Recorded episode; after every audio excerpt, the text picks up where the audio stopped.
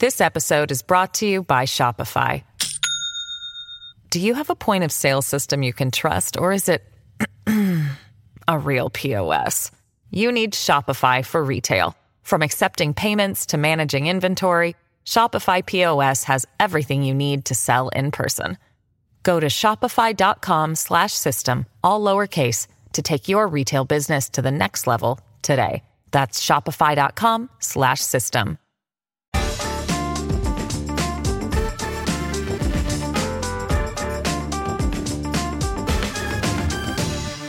Hello and welcome to Start Your Week from the Bunker. I'm Jacob Jarvis, and here with me this Monday morning is my fellow alliteratively named news obsessive, your beloved bunker favourite, and don't tell anyone else, but one of my bunker favourites, Alex Andreou. Alex, how are you this morning, mate? I'm all right, Jacob. It's it's getting harder now that it's pitch black when we get Yeah. up to do this. It's really cold. I'm in multiple layers right now. Yeah, Yes. yep, yep.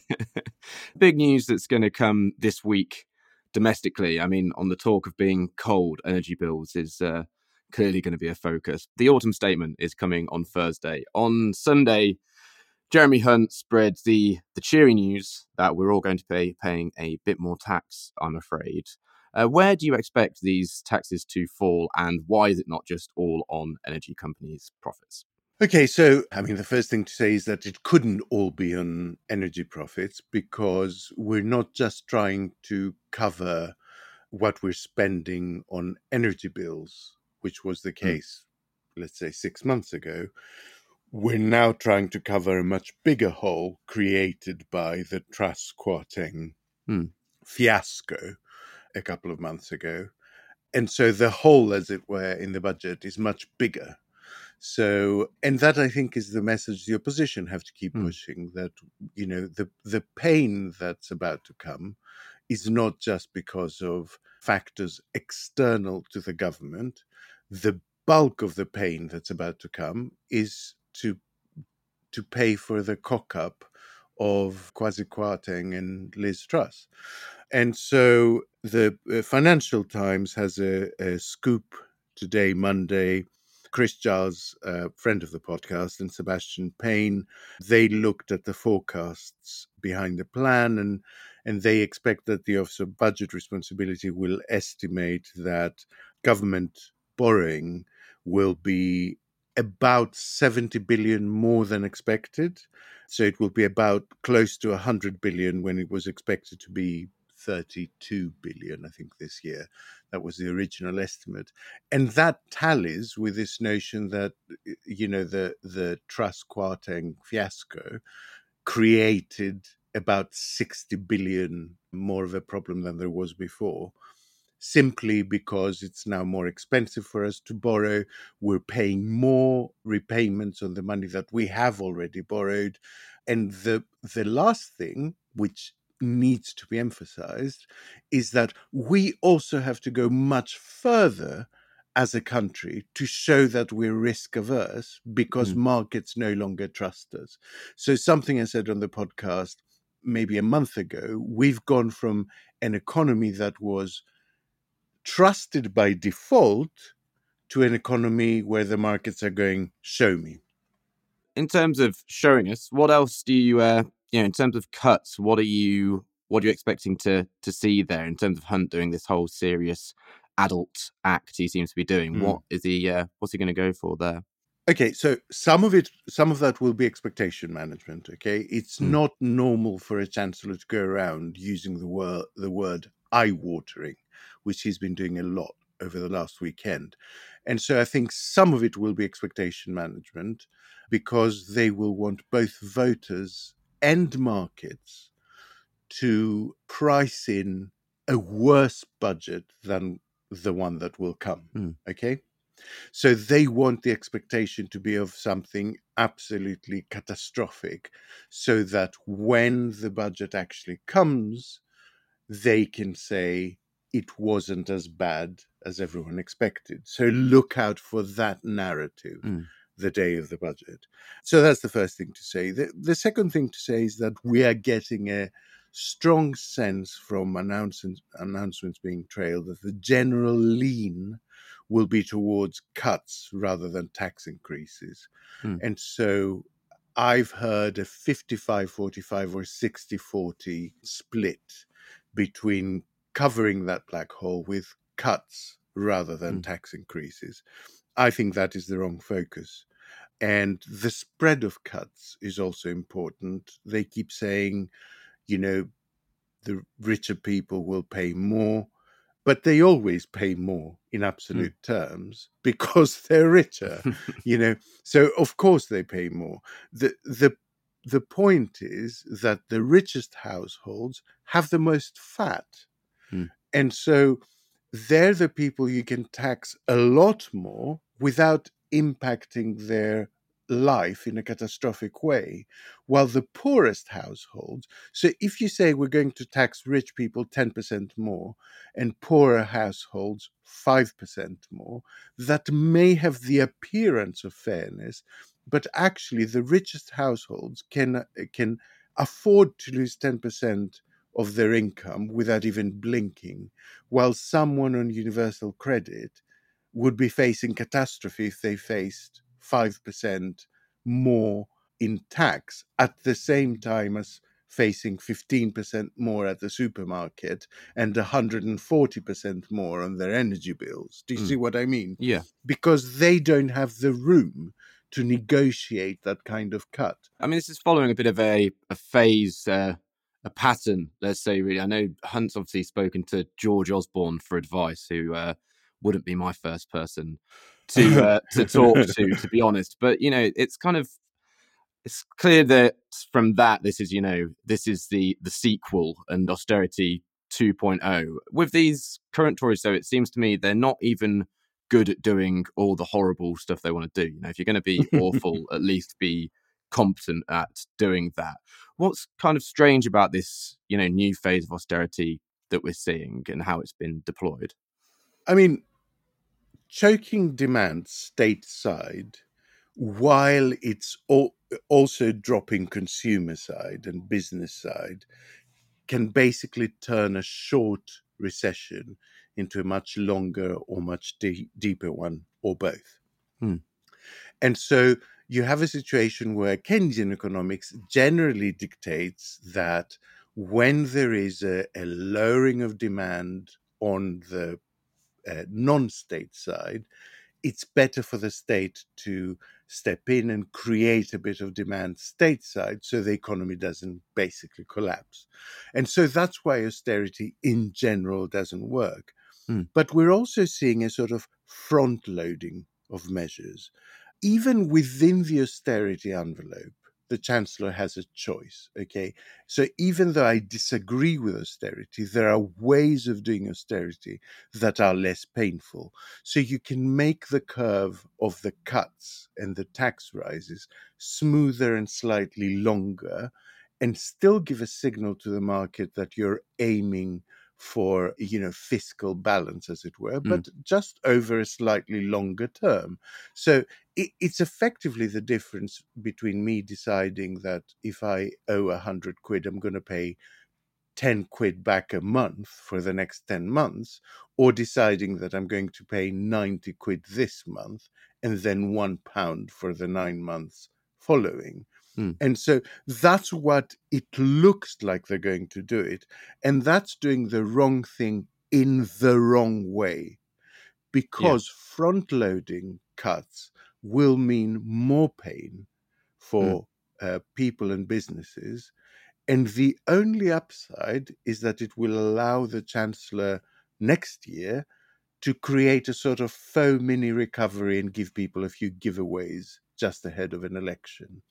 So it, it's punishing people, quite literally killing people. You know, the University of Glasgow did a, a, a piece of research and found that in the first decade of Tory austerity, we had 335,000 more excess deaths that were directly linked to austerity. Okay. So this is not some academic debate.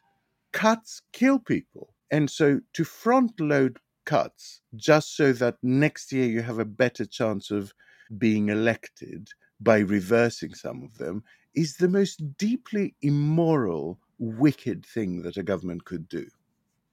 There's clearly not really very much, you know, fat to cut in Hmm. tons of services in this country at the moment. I mean, Hunt himself on Sunday said the NHS is on the brink of collapse. I mean, I would hate to be there when he gets his hands on the longest serving health secretary in history, because that surely will be a tough conversation. I find it quite hard to sort of watch himself contort himself into these positions whilst also doing this sort of I tell it how it is act. Did you find it weird or just hard to watch him speaking on Sunday?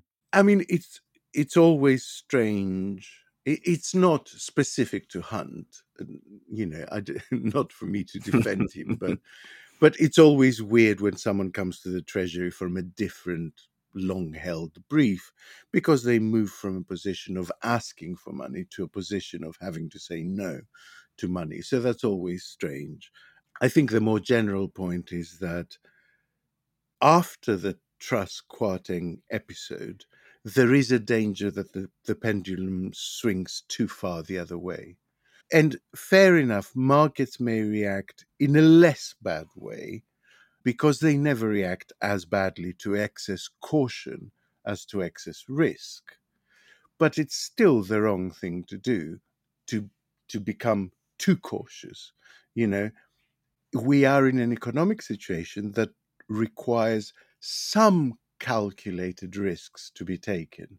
The problem with the Truss Kwarteng budget is that it took too many risks, that it took them all at the same time, and that they were entirely uncalculated because they refused to publish the the the uh, forecasts that showed their workings. But to then move completely the other way and say we're going to take a, a really bad recession on the chin because we'd rather do that than take any risks, you know, it's something that carries its own problems. We've focused on Hunt a lot here, but how is Sunak going to fare when it comes to these moves? I mean, things like defence cuts, for example, are surely just going to tee him up for a fight with his own MPs. Mm. I mean, there are various groups that will reject various cuts, if that makes sense. Mm. So there are quite a lot of northern so called red wall MPs that want benefits to be uprated more generously. There are various um, sort of fiscal hawks who want taxes not to go up. There are various people in, in the sort of southern shires that would like to see middling taxes, as as it were, not go up. So there are various groups to play off each other, and and the needle Sunak has to thread is to not make any such group big enough to cause him real trouble.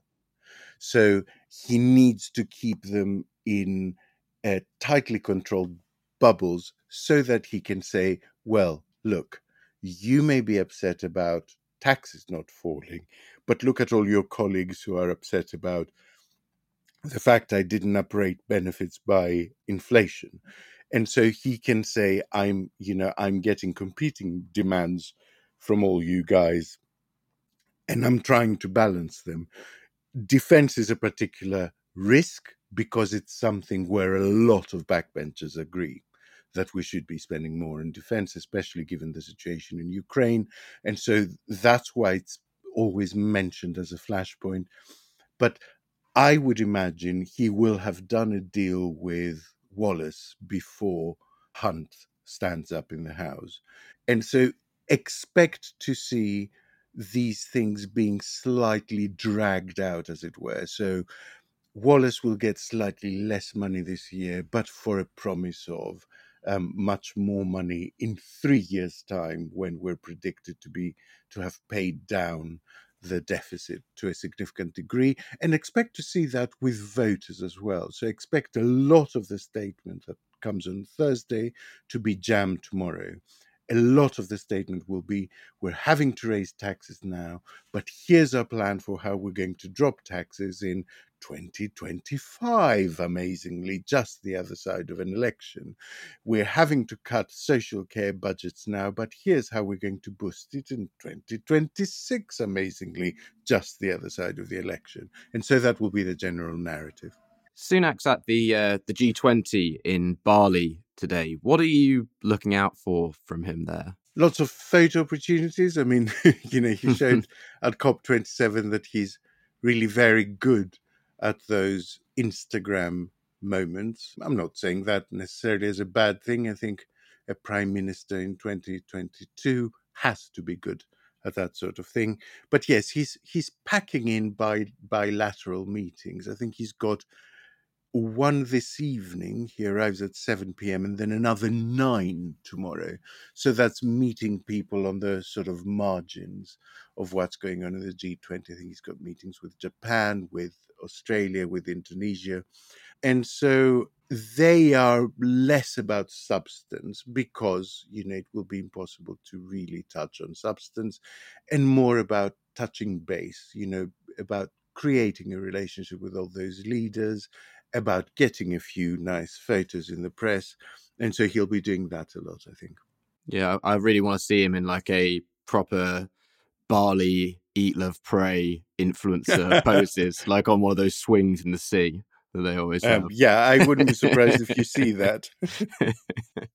on to matters that are causing the Prime Minister problems, aside from everything else we've just spoke about. You know, Suella Braverman is still under pressure. She's traveling to France, though, to sign a deal to try and stop people from crossing the channel in boats. You know, what does this entail, and is this going to cause any sort of end to this saga that we've we've seen of late? I mean, apparently a deal has already been done. It was done with Macron on the margins of COP27. And so I think number 10 are making it very, very clear that Braverman is merely going there to sign on the dotted line. And I think that's to limit the space and opportunity she has to fuck it up. Remember, you know, she she scuppered the the trade deal with India just with a, a, few offhand comments during Tory conference. So she she certainly has the potential to use the wrong rhetoric and really upset people and take things backward. So number 10 are trying to give her as little room as possible to do that. The main thing is that there will be an exchange of border staff, which was the thing that was being resisted before, quite rightly so, because I think the UK were being absolute dicks about this, to be honest. And so there will be UK border staff on the French side working with the French border staff to stop as it were, migrants from starting their journey across the channel because it's very difficult to stop them once they have started the journey. Braverman made a statement just before we recorded from France where she kept saying we have to stop migrants from disembarking in France. and it reminded me of Patel, who kept uh, saying anti terrorism when she meant terrorism.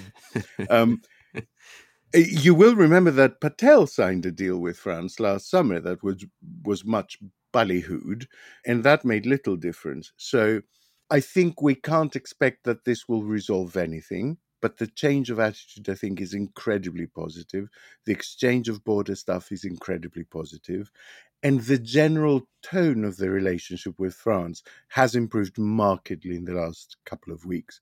But this is like a balloon, you know? Ultimately the thing that's feeding it is the waves of people who are escaping persecution, who are escaping um, poverty, who are escaping torture, who are escaping autocratic regimes. And so while that keeps coming towards Europe, it's it's like a balloon. You squeeze it here and it bulges somewhere else you have to remember that increased channel crossings are largely a consequence of success in stopping people from being smuggled in trucks. I mean, that's when channel crossings increased, when France and the UK got together and very successfully tackled the issue of people being smuggled in trucks. So people found a different way and people for whom this is a business found a different way. And we must be prepared that they will find a different way yet again. And this is eh, something that we have to keep doing. But in order to control what happens at either end, The solution is basically safe routes on one side so people don't have to cross in a clandestine way. And on the other end, we have to sort out the problems of processing. Remember, the, the numbers of people seeking asylum are not significantly different than the recent past. Indeed, they're much lower than the early 2000s. The problem is the processing of claims. You know, we processed 4% of asylum claims from last year. That's just not enough. And that's what's really causing the problems.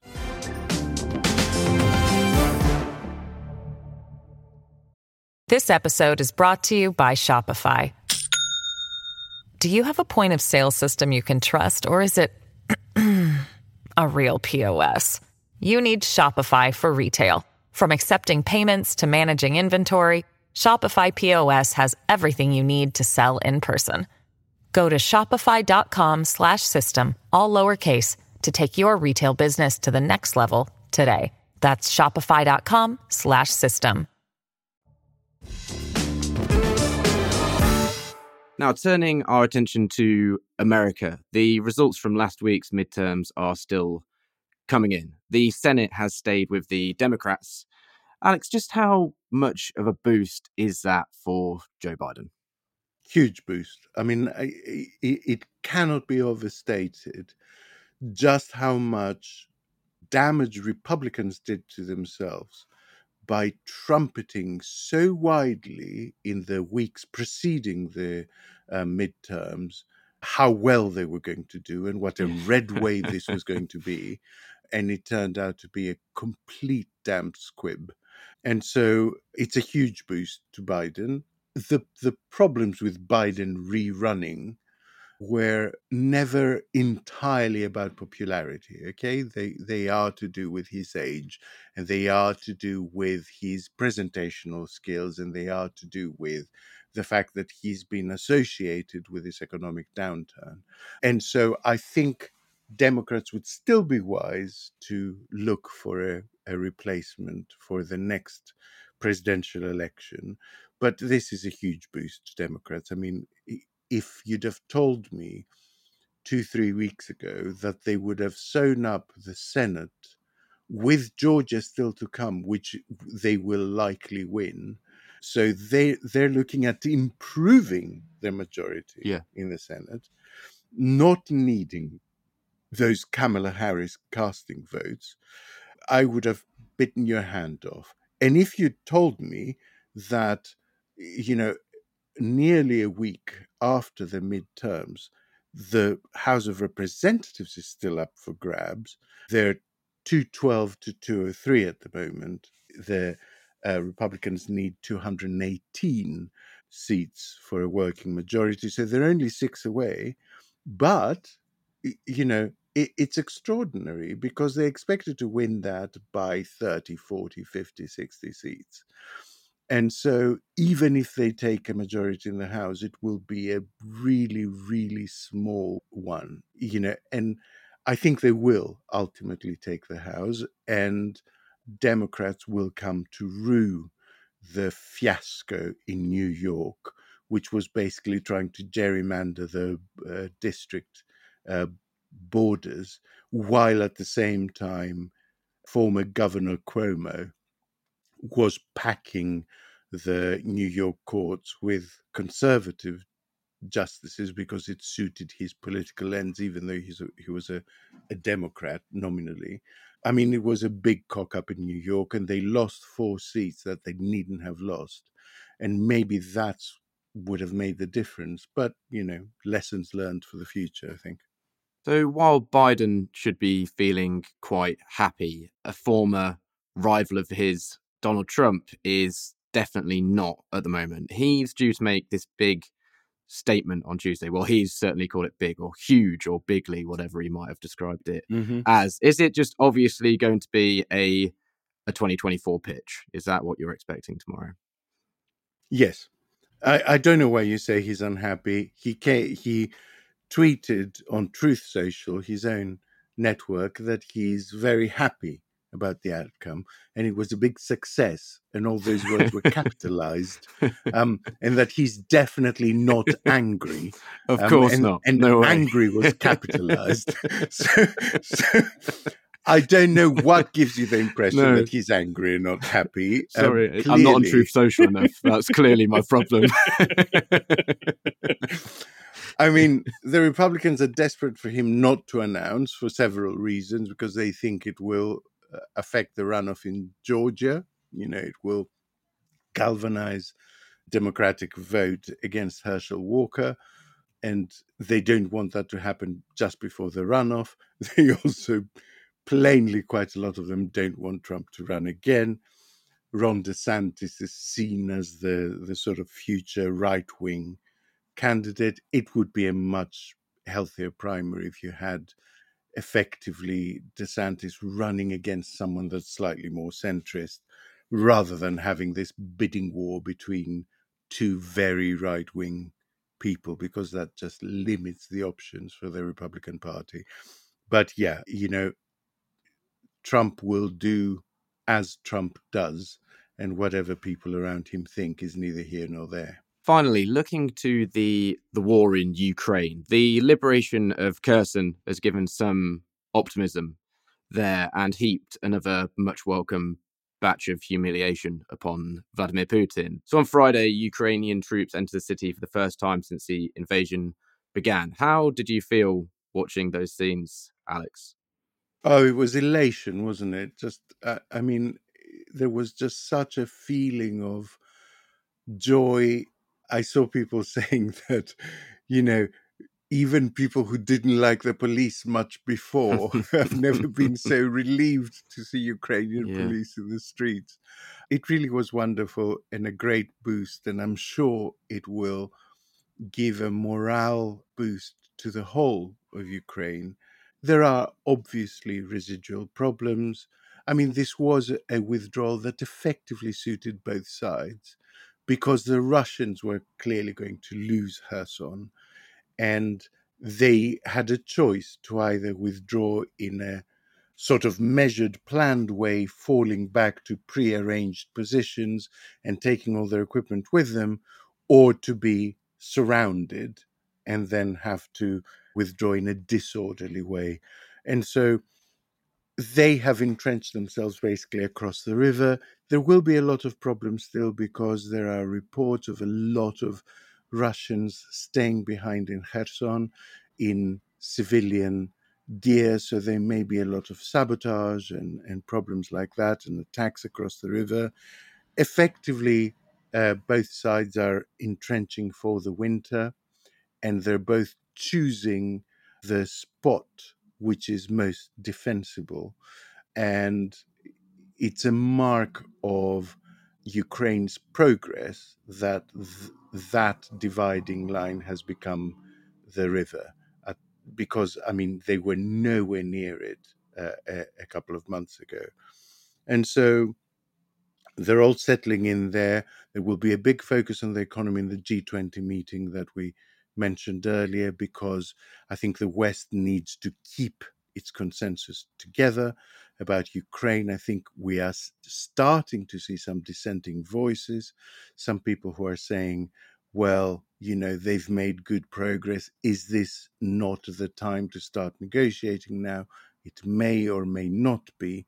The point is, the West is there to support Ukraine's sovereignty, and Ukraine's sovereignty is basically the right to self determine, and that includes determining what losses they're willing to take and when they're prepared to negotiate.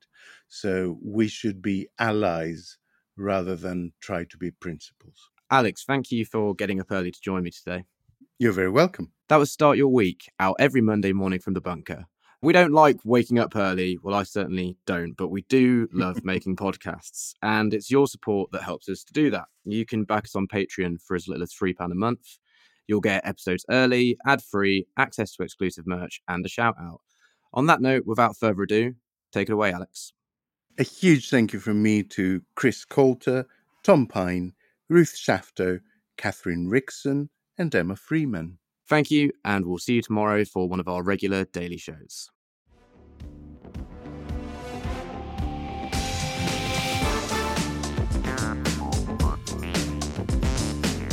Start Your Week from the Bunker was written and presented by Jacob Jarvis with Alex Andreou. The producers were Alex Rees and Jet Gerbertson, with assistant production from Kasia Tomasiewicz. The lead producer was Jacob Jarvis, and the audio producer was me, Jade Bailey. Group editor Andrew Harrison, with music by Kenny Dickinson. The Bunker is a Podmasters production.